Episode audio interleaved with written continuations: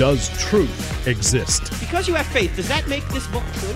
Does God exist? So when someone says there is no truth, if you apply the claim to itself, what should you say? Is that true? They don't think Christianity's true.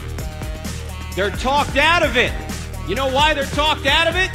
Because they've never been talked into it. Cross examining skeptical and atheistic views.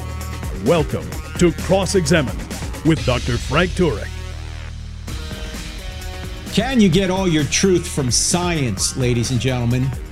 As a result of last week's program, where we went through the evidence that the universe had a beginning, I got a email from a listener by the name of Mike who was asking for scientific evidence for the resurrection of Jesus. I'll get to it in just a minute, but just to review what we did last week, I mentioned that uh, I don't get a chance to really delve into these arguments for God in any great detail when I go to a college or a church because I'm really trying to cover uh, the entire argument for Christianity from truth to God to New Testament or truth, God, miracles, New Testament. And so you can't spend a whole lot of time on any one argument. So last week, we spent most of the program on the cosmological argument and the evidence that the universe had a beginning. And Mike writes in and says, listened again this morning and continue to enjoy your logic and science based arguments for an uncaused cause creator. I'm totally on board with your sure arguments. Let me stop right here for those of you that didn't listen to last week. Why not? Go back and listen. Anyway, we used an acronym, SURE, S U R E to show that the universe had a beginning. The S stands for the second law of thermodynamics. The U stands for the fact that the universe is expanding. The R stands for the radiation afterglow of the Big Bang explosion itself. And E stands for Einstein's theory of general relativity. And we also added the argument that there can't be an infinite number of days before today. If there were an infinite number of days before today, today never would have gotten here. So there must have been a beginning to the universe. If there was a beginning to the universe and a beginning to time, then whatever created space, time, and matter, we said had to be spaceless, timeless. And by the way, if you're timeless, do you have a beginning? Do you have a cause? No. If you're timeless, you are the uncaused first cause. So the question, who made God, makes no sense because if the creator of time is God, as the evidence seems to indicate, then he is the uncaused first cause. In any event, if space, matter, and time had a beginning, then whatever created space, matter, and time must be spaceless, timeless, immaterial, powerful, personal, and intelligent. We went through this last week, so you can go back to the show and listen to it if you want to go further or get the book, I Don't Have Enough Faith to Be an Atheist. Or you can get Stealing from God or Hollywood Heroes, how your favorite movies reveal God. We covered those arguments in all those books. So, uh, Mike goes on to say, he says, I'm, I'm on board with your sure arguments, and I can also buy your argument that the first passage of Genesis does not necessarily conflict with the Big Bang theory. Well, maybe the theory, which doesn't give you a cause, it just says the universe exploded into being out of nothing. Uh, we're saying that, again, if space, matter, and time had a beginning, there has to be a cause that's spaceless, timeless, immaterial, powerful, personal, and intelligent. Anyway, a little bit further down, uh, Mike says, You say that Christianity depends on the fact that Jesus rose from the dead and ascended into heaven, wherever that is. Where can I find your logic and science based support for that, as you so wonderfully lay out for the uncaused uh, cause creator argument, which I support? And uh, he said, and if the creator is timeless, spaceless, and immaterial, is there a logic and science based argument for personifying that entity as a human man, say a father or something like that? Okay. The question really boils down to can you get science based arguments for everything in history? And we'll talk about that here today. First of all, it appears that uh, Mike uh, might be someone that thinks that just about all the evidence, or I should say, all the truth you can get, must come from science. Now, as we pointed out on this program before, that's called scientism, that you get all your truth from science. The problem, of course, with that is it's self defeating. Because if somebody says all truth comes from science, you just need to ask them, did that truth come from science? That all truth comes from science? No. The statement or the truth claim, all truth comes from science, is actually a philosophical claim. It is not a statement of science, it is a statement about science. And you can't do science without philosophy. Science is built on philosophy. All human endeavors to discover knowledge are built on philosophy. When you get a PhD, the PH does not stand for phenomenally dumb. It stands for philosophy, philosophy of physics, of biology, of history, of whatever it is. Because philosophy undergirds all, all disciplines of academic thought. You can't know anything without assuming certain philosophical principles, such as the laws of logic, and assuming that your senses are telling you the truth assuming there's a real world out there, that you're not imagining everything. These are assumptions that you make in order to do science. You can't prove these things by science. You need them in order to do science. You need the laws of logic. Often you need the laws of mathematics. You need your sense, uh, uh, your senses. You have to assume they're they're they're reliable. You have to assume that the laws of logic uh, are are useful and applicable to the real world. These are all assumptions that you have to make in order to do science. So, the laws of logic, the laws of mathematics, your the reliability of your of your senses, those are all assumptions you make, and you have to get data from your senses in order to do science. So you don't get all of your evidence, or I should say, all your truth from science. That would be impossible. And in the book, Stealing from God Why Atheists Need God to Make Their Case, we have an entire chapter on science because science is one of the areas that atheists steal from God, in my view, anyway. They try and say that science points away from God, when in fact, it would be impossible to do science unless there was a God. And we'll unpack that a little bit later in the program here, I hope. But the title of the chapter is Science Doesn't Say Anything, Scientists Do. Why do I say that? Because all data needs to be gathered and all data needs to be interpreted. And who does that? Scientists do that. I mean, you have to gather data, you have to interpret the data. That's not done by science, that's done by scientists. And as I normally ask audiences today, do you ever wonder why you get conflicting advice on COVID? Yeah, why? Because Scientists say different things based on assumptions they've made. And look, all data needs to be gathered, all data needs to be interpreted, and scientists do that. If scientists have good data and they interpret it properly, you'll get good advice. If they have good data but they don't interpret it properly, you're not going to get good advice. If they have bad data, it probably doesn't matter how they interpret it, you're going to get bad advice. If there's a political agenda, oh, that'll never happen. Why do we think, ladies and gentlemen, that scientists are immune to the same three temptations that might cause the rest of us to utter falsehoods? What are the big three? We've talked about them many times sex, money, and power.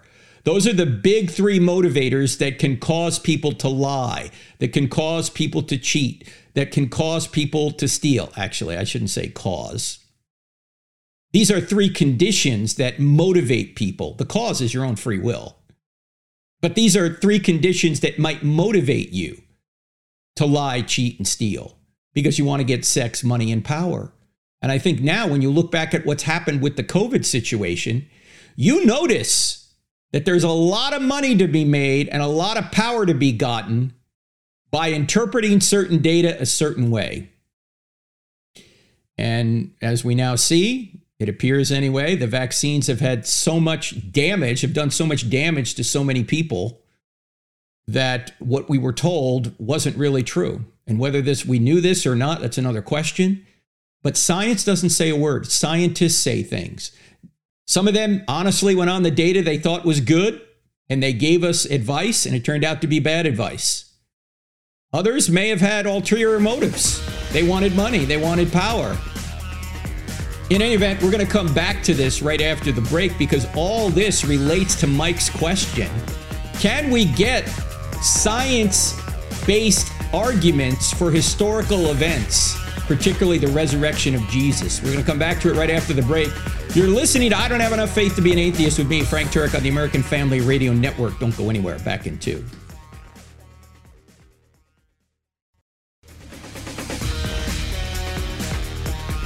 Ladies and gentlemen, this Monday night, April 3rd, if you go to our YouTube channel or our website, crossexamined.org, at about 7.30 Eastern, you're going to see the fourth episode of Digging Up the Bible.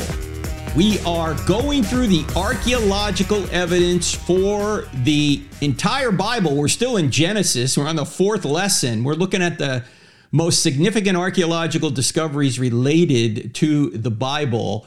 And we just air this on YouTube and on our on our uh, website just live that night. It's ultimately going to turn into a TV show, and our TV show airs on Wednesday nights at 9 p.m. Eastern Time on the NRB network. It's also on Roku. Just look for NRB on Roku, and it's streamed also on our website crossexamined.org on Wednesday nights. Uh, right now, the program that's airing is our series we did through Galatians, but we're recording the programs for the archaeology series. So if you want to be a part of it, check out Monday night, 7:30 p.m. Eastern Time, April 3rd. Also note that on April 6th, I'll be at Ohio State University 7:30 p.m. Details on the website. We're not going to be doing I don't have enough faith to be an atheist. We're going to be doing something different called How to Find Hope and Identity because that's what our culture is struggling with. So I hope you can be a part of that. Then the following week, and we will live stream that. So if you're not near Columbus, Ohio, you, you just want to watch it, you can watch it uh, 7:30 p.m. Eastern Time on Thursday, April 6th. Then uh, next Monday night, the April 10th, will be at Louisiana Christian University doing I Don't Have Enough Faith to Be an Atheist or something similar to that. I might be doing If God, Why Evil, actually, now that I think about it. And then uh, we're going to be at, uh, where are we going to be after that? Gee, this, this calendar just keeps going here. We're going to be at uh, Louisiana Christian University on the 10th. Then we're going to be at Louisiana, let's see, Tech University the next day, the 11th.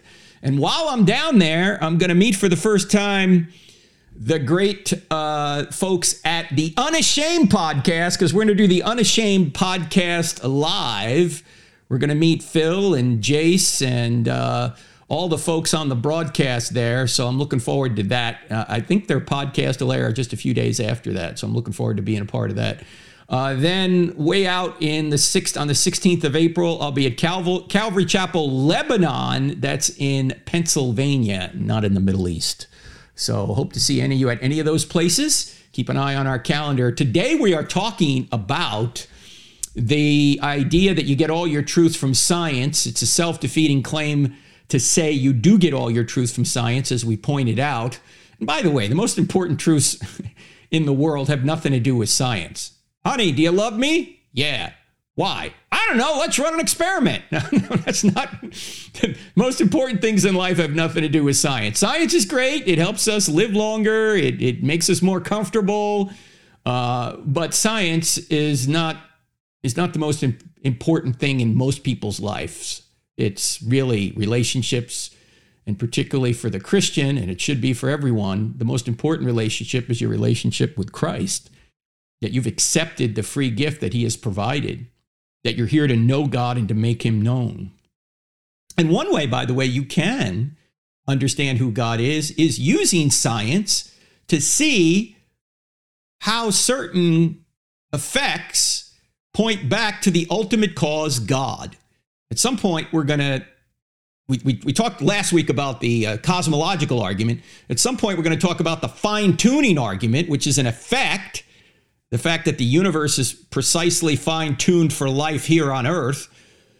And uh, if the universe was just different ever so slightly by any one of a number of parameters, we couldn't exist. That's an effect that needs to be explained by a cause. In fact, maybe we'll get to it later in the program today. We'll see how long this science uh, objection takes here. So one way you can know God is by looking around, look at looking at the universe around you and using science to, as I think it was, um, oh, who who famously said that science is thinking God's thought thoughts after Him. Uh, it could have been, oh, I can't I can't remember it right now. I'm having a senior moment, but it, it's one of the early founders of modern science that all they were doing was thinking God's thoughts after him, seeing how God put together this universe and how he set it up so it runs in an orderly way. Let me go back now to Mike's question. He says, I'm genuinely curious for your logic and science based arguments that support so many of the incredible Bible stories, but most importantly and singularly, the resurrection and, ascent, and, and uh, uh, ascension of Jesus. I'm looking for more proof than just what's written in the Bible and a required belief that it's the divinely inspired Word of God. Well, you don't need to assume that it's the divinely inspired Word of God to know if Jesus rose from the dead. In fact, if the Bible wasn't the inspired word of God, it could still be telling the truth that a man died and rose again. You don't need it to be divinely inspired. In fact, in order to show that Jesus rose from the dead, we don't assume it's divinely inspired. That's a conclusion, that's not a premise. It would be circular to say, well, since it's divinely inspired, Jesus rose from the dead. No, what we're saying is that there's evidence from these written documents that's historically reliable. And there's evidence that they are historically reliable. And that's what we do in the book, I Don't Have Enough Faith to Be an Atheist, and uh, also stealing from God, why atheists need God to make their case. So, one of the problems, of course, with answering a question like this is the fact that you can't ask for clarifying questions. I'd like to ask Mike when he says, I'm looking for science based arguments to support the resurrection. My question would be what do you mean by science based arguments? Are you saying that something that is science based must be repeatable as if in a lab? Because if that's the case, really very little from history can be repeatable. You can't go in the lab and repeat history. Now, if you're talking about something that occurred in history that can be repeated now, like for example, if you put two parts hydrogen and one part oxygen together, uh, and we got that 50 years ago and we do it now and we get the same thing, then we can say, okay, I can verify that 50 years ago, when people put uh, uh, hydrogen and oxygen together, they got water, two parts hydrogen, one part oxygen, and because we get it today, but we're still making an assumption there. The assumption is known as the principle of uniformity that causes in the past were like those in the present, that nature worked the same way in the past as it works today. But that's that's a philosophical assumption. You can't just you you have to assume that in order to know the past. So there are empirical events that occur over and over again, repeatable events that we can say using the principle of uniformity that okay, we got water here today, we probably got water doing the same thing 50 years ago. So, in that sense, yeah, you can say, okay, we got something repeatable. But all other, or virtually all other historical claims must be investigated in a forensic way, not in a repeatable way. You can't go back and recreate the resurrection, just like you can't go back and recreate or watch, say, George Washington being, being sworn in as the first president of the United States. The way we know history is by eyewitness testimony and other clues that are left behind related to that. For example, maybe we have some sort of inscription that might help us understand what happened, or some sort of written document that can help us understand what happened. A written document might be an eyewitness account. An inscription might be something that was put down uh, back in the day when it happened, and we just discover it now and we say, okay, that's evidence that this occurred. But you can't give scientific evidence in a repeatable way for events that occurred in history. So if Mike was here, I'd say, Mike, can you give me scientific evidence uh, of where you went to first grade? No, all you can do is give me testimony. Can't give me scientific evidence. Unless maybe we could go back to your first grade classroom and find your DNA in it somewhere. But then we'd still be assuming that that DNA was placed there when you were in first grade. How do we know you didn't go in there and put it there yesterday, right? It's very difficult to affirm an historical event with scientific evidence. You can just look at clues. I mean, can you give me scientific evidence that George Washington was the first president of the United States? No, it's not really a scientific question. It's a question of testimony. It's a question of eyewitnesses. It's a question of people that have left clues behind. It's not a repeatable event. Man, you can't you can't even give me scientific evidence that you were born at a certain time. It's it's all it's all testimony. I got my birth certificate. That's testimony. My mom said I was born at this time. That's testimony. So you you seem to be asking for a category of evidence that doesn't fit the category of inquiry. We would call this a category mistake in logic. You're asking for a category of evidence that doesn't fit the category of inquiry. So what you're looking for doesn't really exist. Although there may be clues that are left behind. Here's a couple of interesting clues. It doesn't prove the resurrection, but proves, I think, that somebody must have seen this because they wouldn't have known it. For example, I think uh, Luke mentions that Jesus sweat blood. He was in such distress in the Garden of Gethsemane. Now, Luke, even though he was a medical doctor, probably didn't know this was uh, a medical condition for him to put it in his narrative as if he were if he were making the narrative up.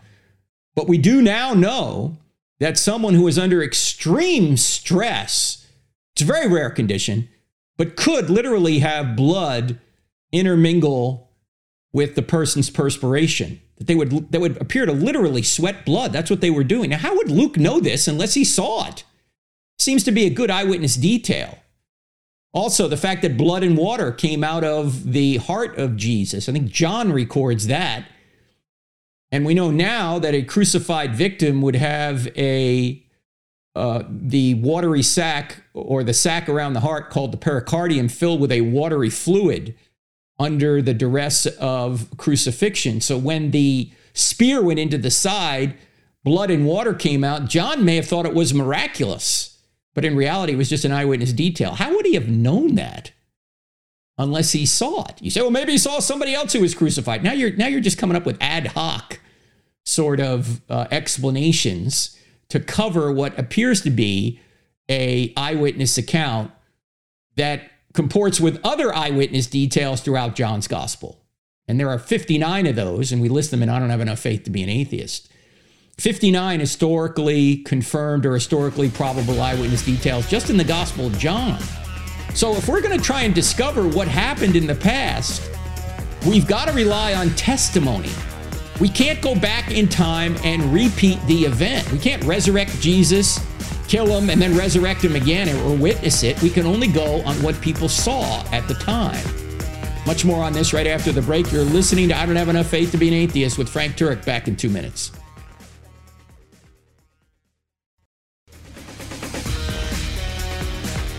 Welcome back to I Don't Have Enough Faith to Be an Atheist with me, Frank Turek, on the American Family Radio Network, 180 or so stations around the country. This is also podcasted. So, those of you listening, those of you listening on the American Family Radio Network, a great network, by the way, led by my friend Tim Wildmon, if you're listening to this and uh, you say, wow, I want to hear that again, then you can check out the I Don't Have Enough Faith to Be an Atheist podcast and listen to it anytime you want. It's also, uh, there's also a midweek version of this, which is not broadcast on the I Don't Have Enough Faith to Be an Atheist, or it's not broadcast on the American Family Radio Network. It's a midweek I Don't Have Enough Faith to Be an Atheist podcast. So if you want to listen to that, it comes out on Tuesday. Uh, this one airs, as you know, on Saturday on the American Family Radio Network. Today, we are talking about can you give scientific evidence for an historical event like the resurrection. And so far, we've said if you're talking about repeatable, repeatable evidence, you can go in the laboratory and repeat it. No, because nothing from history is repeatable. You have to rely on eyewitness testimony or clues left behind that you can examine. Or, for example, let's go back to last week. There are clues that we can get that say the universe had a beginning because when you look into space, you're really looking at the past. You're looking at history. And one way we know, for example, that the universe had a beginning is the expanding universe. We we covered that last week. we can still see that the universe is expanding. And so if you if you turn time back, you're going to see everything collapse back to a point where space, time, and matter go to zero. That's the creation point. Or you look at the radiation afterglow. That's the remnant heat from the Big Bang explosion. The heat is still out there. You can still detect it. So these are clues left over from the Big Bang, but you can't repeat the Big Bang, right? It's it's the Big Bang theory. It's not the Big Bang, bang, bang, bang, bang, bang, bang. You can't go in the laboratory and do it over and over again. So it depends on what you mean by science. And, and the, the, the writer or the questioner here, his name is Mike, for those of you just tuning in, he was asking for scientific evidence for the resurrection. When you look at when you look in the stars, yeah, it's it's partially scientific, but that's because you're looking into the past. You can witness what happened in the past. It's a clue left over. How do you witness what happened to George Washington? Or how do you witness what happened to Jesus? You got to rely on testimony and other clues left behind. So you might say you it depends what you mean by science. And I might ask Mike, can you give me scientific evidence that Jesus did not rise from the dead? Well, that's a pretty high bar. I know I'm just going to assume that everybody that dies stays dead because that's what we observe today. Well, now you're using the principle of uniformity. You're assuming that if everyone you see here in your limited ability to observe people is quite limited, you have to take other people's word for it that people are dying on the other side of the world or people you can't observe, right? You're, you're taking that on authority. You can't observe that yourself. But if you're going to say that everybody you know in your circle dies, and so, therefore, everybody dies, and everybody died in the past, and nobody has resurrected from the dead because you have never witnessed it. Well, you're making an assumption. Maybe it's a good assumption. But you know what else you're doing? When you say that all people or all dead people stay dead, you're actually demonstrating something that's necessary for a miracle to be detectable. Because if not all people stayed dead, generally speaking, how could you ever detect a miracle? How could you ever detect a resurrection? I mean, if people popped up from the dead routinely, what would the resurrection of Christ mean to us? It would mean nothing. I mean, suppose you go to somebody and you go, Jesus rose from the dead to prove he was God. And by trusting in him, you can have your sins forgiven. And the guy goes, So what? Uncle Leroy just rose from the dead two weeks ago. Now I got to give the inheritance back. Now, Look, if people were popping up from the dead, the miracle known as the resurrection, people were popping up from the dead routinely, the miracle known as the resurrection would have no what we say, what we call apologetic value. It wouldn't tell us anything. It would just say, hey, this is the normal state of affairs. This stuff normally happens. But since it doesn't happen most of the time, in fact, in all of my experience, it never happens. I've never seen a, a resurrection. Have you? No, haven't seen one. That would seem to be, it seemed to me to be at least necessary for a miracle to, to occur. The only way you can detect a special act of God is to see over and over and over again natural laws doing what they what they do routinely. That's the only way you can detect something that stands out. People, people don't walk on water. People don't part Red Seas. People don't raise the dead routinely. If they did, then those really wouldn't be miracles. We'd say this stuff happens all the time. So, this is one of the problems with David Hume's argument against miracles. He just assumes that since he's has never seen anyone rise from the dead, then nobody can rise from the dead. But of course, ladies and gentlemen, the miracle known as the resurrection isn't even the greatest miracle in the Bible. The greatest miracle in the Bible is the first verse. In the beginning, God created the heavens and the earth. If that verse is true, every other verse is at least possible. And we now actually have scientific evidence that the first verse of the Bible is indeed true. What, what is it? We covered it last week. that that space, matter, and time had a beginning out of nothing. And even atheists are admitting that space Space, time, and matter had a beginning out of nothing. And so, if God is the creator of the universe, as the evidence seems to point, got to be a spaceless, timeless, immaterial, powerful, personal, intelligent being to choose to create out of nothing. If God exists and, and Genesis 1 1 is true, then every other verse in the Bible is at least possible. Every other miracle in the Bible is at least possible. We're not saying it has to, it has to occur. I mean, the Bible could be wrong after that. We're just saying it's possible that if Genesis 1 1 is true, Jesus rose from the dead. Because if God exists, then he can raise somebody from the dead. And by the way, when you look at the miracles of Jesus, they're not random events. They're not they're not used for entertainment. He's not doing card tricks. He's not sawing women in half. He's not making the Statue of Liberty disappear. He's doing miracles in the four areas that cause us trouble here in this life. What are the four problems that we have? We sin, we get sick, nature can hurt us, and ultimately we die. And notice the 35 or so miracles that are attributed to Jesus are in those four categories. First of all, he's sinless and can and can forgive sinners. He does that right in the, the, the opening couple of chapters of Mark. Who else can forgive sin but God alone? Exactly. Jesus is saying, pick, take up your pallet and walk. Your sins are forgiven. What? Yeah, Jesus is claiming to be God by, by forgiving sins. So he's sinless and can forgive sins. He also has power over sickness. He can heal people who are sick. He has power over nature. He can calm the storm. He can turn water into wine. Nature hurts us. And finally, he can raise the dead, and he himself is raised from the dead. So, what is Jesus saying? He's saying, I'm the Messiah, I'm the Savior. I can actually fix what's wrong with this world. I can fix sin, I can fix sickness, I can fix nature, and I can fix death. I have power over death. So when Jesus rises from the dead, that's the ultimate miracle. That's the ultimate miracle saying, I have power over this fallen world. And by trusting in me, you will be risen from the dead as well.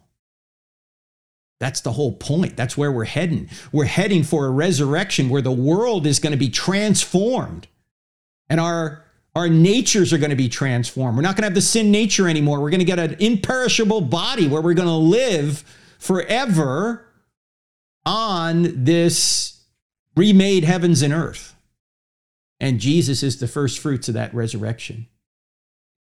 So, if Genesis 1 1 is true, every other verse is at least possible. Now, we have good scientific evidence that Genesis 1 1 at least the fact that the universe had a beginning is true. So, do you need a lot more scientific evidence to say it's possible that a man rose from the dead because God wanted him to rise from the dead as the ultimate miracle? To say, this is the Savior, this is the Messiah, this is the one that can correct what's ultimately wrong with this world. So, can I give you explicit, repeatable, in a laboratory, scientific evidence for the resurrection of Jesus? No, nobody can. Again, it is a category mistake. You're asking for a repeatable event about an, an historical event. You're asking for repeatable evidence about an historical event. That's very rare, especially something like the resurrection or any garden variety event from history. George Washington being sworn in as the first president, uh, Caesar crossing the Rubicon, um, Martin Luther tacking the 95 Theses on the church in Wittenberg, Germany. Can't give scientific evidence for that. You can give testimony. You can give what people said they saw. You can give clues left behind, archaeological evidence for certain things. And by the way, that's what we're doing uh, on Monday night. Monday night, April 3rd, don't forget, at 9 p.m., sorry, 7.30 p.m. Eastern Time, tune into our YouTube channel. And also tune into, if you can't get the YouTube channel, you go to our website, uh, crossexamined.org. You can watch us going through uh, the evidence for the archaeological evidence, the major archaeological discoveries of the Bible. We're still in Genesis. There's so much evidence in Genesis, believe it or not. We're on the fourth episode, so check that out there. Also, I want to mention this is the last chance for you to join me in Life's Compass. Compass. Jesus, you, and the essentials of the faith. The first Zoom session is April 4th. So if you want to sign up for that, go to crossexamined.org, click on online courses. You'll see it there. If you join the premium version, you'll be with me for four uh, or sorry, six uh, Zoom sessions for Q&A. We'll learn from one another. And you'll also get 17 hours of teaching on the essentials of the faith. We cover a lot of ground in that particular course. You don't want to miss it. So sign up. We're not going to run it for quite a while after this. So go to crossexamined.org, click on online courses. You'll see it there. Much more after the break. Don't go anywhere. You're listening to I Don't Have Enough Faith to Be an Atheist with me, Frank Turek. Back in just two minutes.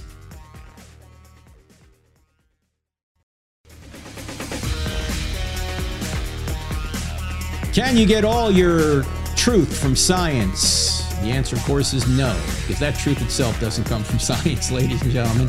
In fact, you know certain philosophical truths better than you know scientific truths.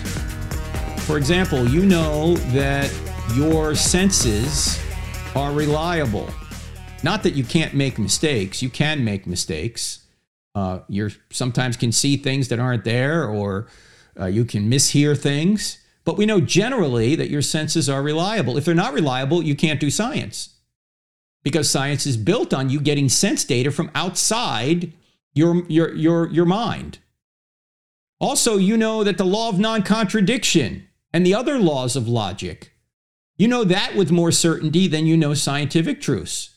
You say, how so? Because in order to know scientific truths, you have to assume those laws of logic. And if you can't assume those laws of logic, then the scientific truths that you think you know are no more certain than the foundation upon which you've built those scientific observations. So, the ability to think, the ability to observe are philosophical presuppositions that have to be secure in order for you to get secure results from the scientific world or from the natural world by doing, say, scientific experiments or by doing historical investigations. Those conclusions can be no more certain than the foundational assumptions you make that help you arrive at those conclusions, is what I'm trying to say here. In fact, you know some moral truths better than you know scientific truths. And uh, J. Uh, P. Moreland, we had on the program a couple of years ago because he wrote a book called Scientism and Secularism a great book. And uh, the subtitle is Learning to Respond to a Dangerous Ideology. What's the dangerous ideology? Scientism, that we get all our truth from science. And what Moreland says in the book is he says, you know certain moral truths better than you know scientific truths. For example, there's been at least four different, according to Moreland, four different theories of how electrons work in the past couple hundred years whenever they discovered electrons, past 150 years, whatever it's been. Four different. And he says, I could see us maybe 50 years from now, or maybe even sooner, discovering something about electrons we didn't know and changing our theory of how electrons work or what, what they do, or some new theory can arise because we have new observations. He said, but I can't see us 50 years from now saying, you know, torturing babies for fun is now a good thing. You know that torturing babies for fun is morally wrong with more certainty than you know that the current theory of electrons is correct. That's Moreland's point, And I think he's right about that. You can say, well, you know, there are some people out there that are crazy that, yeah, okay, I'm, I'm not talking about crazy people. I'm, I'm not talking about how people do immoral things all the time.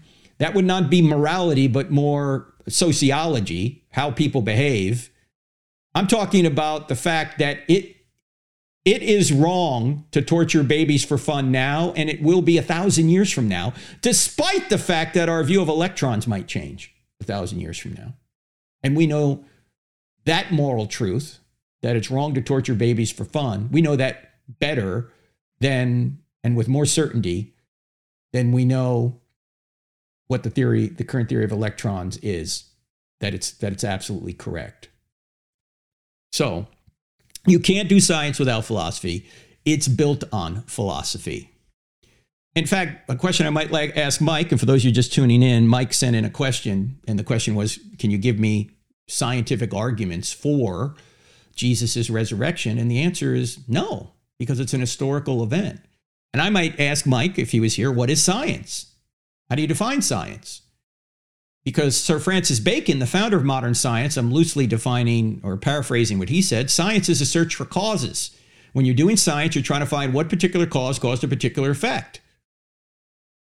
And uh, there are at least two types of causes there's natural causes and intelligent causes. Or we might say non intelligent and intelligent. Non intelligent meaning natural, and intelligent meaning, say, a person. A person does something and he's intelligent, okay? And there's also two types of science there's empirical science, that's something you can observe over and over again.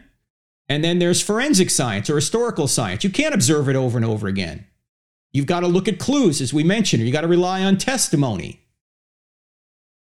So, uh, one deals with something that's repeatable over and over again. In, in fact, uh, John Lennox has a great illustration to drive this point home. John Lennox, the, the wonderful apologist from Oxford University, the mathematician. By the way, pray for John. He had a stroke not long ago. He seems to be doing okay. We've emailed back and forth, uh, but he's not traveling much anymore. I want to get him back on the program. In any event, Lennox has this has this uh, question that he asks his students. He says, "Suppose you have a Model T Ford in front of you, an old Model T.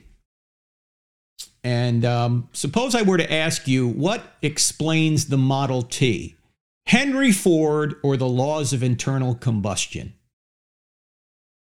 But you can only pick one. Only one of those two causes can you pick. And his students always come back to him and say, Dr. Lennox, you actually you need both. You need Henry Ford to create the car, design the car, build the car. But then you need the laws of internal combustion to allow the Model T Ford to operate. I mean, if the laws of internal combustion changed every 10 minutes, the Model T wouldn't operate. You need both. And Lennox says, exactly, students. Why can't people like Richard Dawkins and Lawrence Krauss and other atheists see this? And to say that you've gotten really good at understanding the laws of internal combustion that somehow, because you understand the laws of internal combustion so well, there's no longer a need for Henry Ford. That would not make sense, but that's essentially what many atheistic scientists say today. Because we're really good at understanding how the world operates, we have no need for a creator or sustainer of the world. That doesn't follow. Just because you know how a car operates doesn't mean someone didn't create or design the car. Obviously, someone did. So you need both.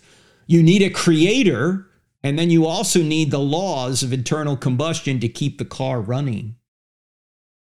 And if I were to say to you, can you give me laws of internal combustion? Can you tell me what laws of internal combustion can explain Henry Ford? I would say you're you're engaged in a category mistake. You're asking for a category of evidence that doesn't fit the object of inquiry. The object of inquiry is a human being and a, a designer, not the laws of internal combustion. The laws of internal combustion may reflect the mind of the of the designer, but the laws of internal combustion can't explain why you have a designer. The designer may help explain why you have the laws of internal combustion, but not the other way around. Now, obviously, Henry Ford didn't create the laws of internal combustion. But God, who created this universe and created the laws that allow it to operate and sustains the laws that allow it to operate, his laws, his orderly, his his the order, orderliness we find in the universe are a reflection of God's mind. That's why I think it, it, may have been Boyle who said, We're thinking God's thoughts after him when we observe the natural world, when we're doing science. Or Kepler, it was Kepler, I'm sorry. It was Kepler, I believe, who said that. That we're thinking God's thoughts after him. So we have to keep our categories correct. You're not going to get repeatable evidence for a one time historical event. You're not going to go in a laboratory and, and look and um, repeat an historical event. You're only going to look at testimony and clues. That's the right way of trying to discover whether Jesus rose from the dead. And as we've talked about many times on this program, we have in our books, Mike, if you check out I Don't Have Enough Faith to Be an Atheist or Stealing from God or Hollywood Heroes, you're going to get evidence that Jesus actually rose from the dead. Probably the best book for that would be I Don't Have Enough Faith to Be an Atheist. And one question I might ask you, Mike, we know that the early believers were all Jews. They're all believers in Yahweh. They already think they're God's chosen people. They didn't think that a man could claim to be God and rise from the dead. They knew that We'd all rise at the end, according to Daniel uh, 12, but they didn't think one man would claim to be God and rise from the dead in the middle of time. First of all, claiming to be God was blasphemy, and they didn't think this guy would rise from the dead in the middle of time. They thought we'd all rise at the end of time. Why would these Jews give up their long held religious beliefs for a lie? Why would they do that? Doesn't appear to me they would do that. Because you see, the New Testament or let me put it another way Christianity did not originate with a book, Christianity originated with an event, the resurrection.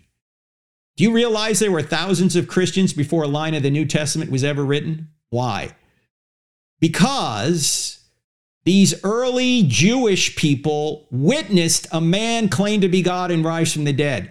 They never would have said that. They never would have invented it. They didn't believe it. And they never would have said it if it didn't happen. They wouldn't certainly have endured excommunication from the synagogue and then being beaten, tortured, and killed for a lie. They wouldn't have done that. So they're not making it up. The best evidence we have for the resurrection are the documents that claim this.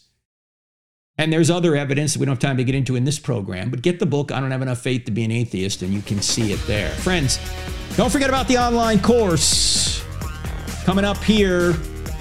The, this is the last week to sign up. Go to crossexamined.org, click on online courses. You'll see it there. It's Jesus, You, and the Essentials of the Faith, Life's Compass. Also, I'll be at Ohio State on April 6th. Hope to see you there, or you can watch it live here on the live stream. God bless. See you here next week.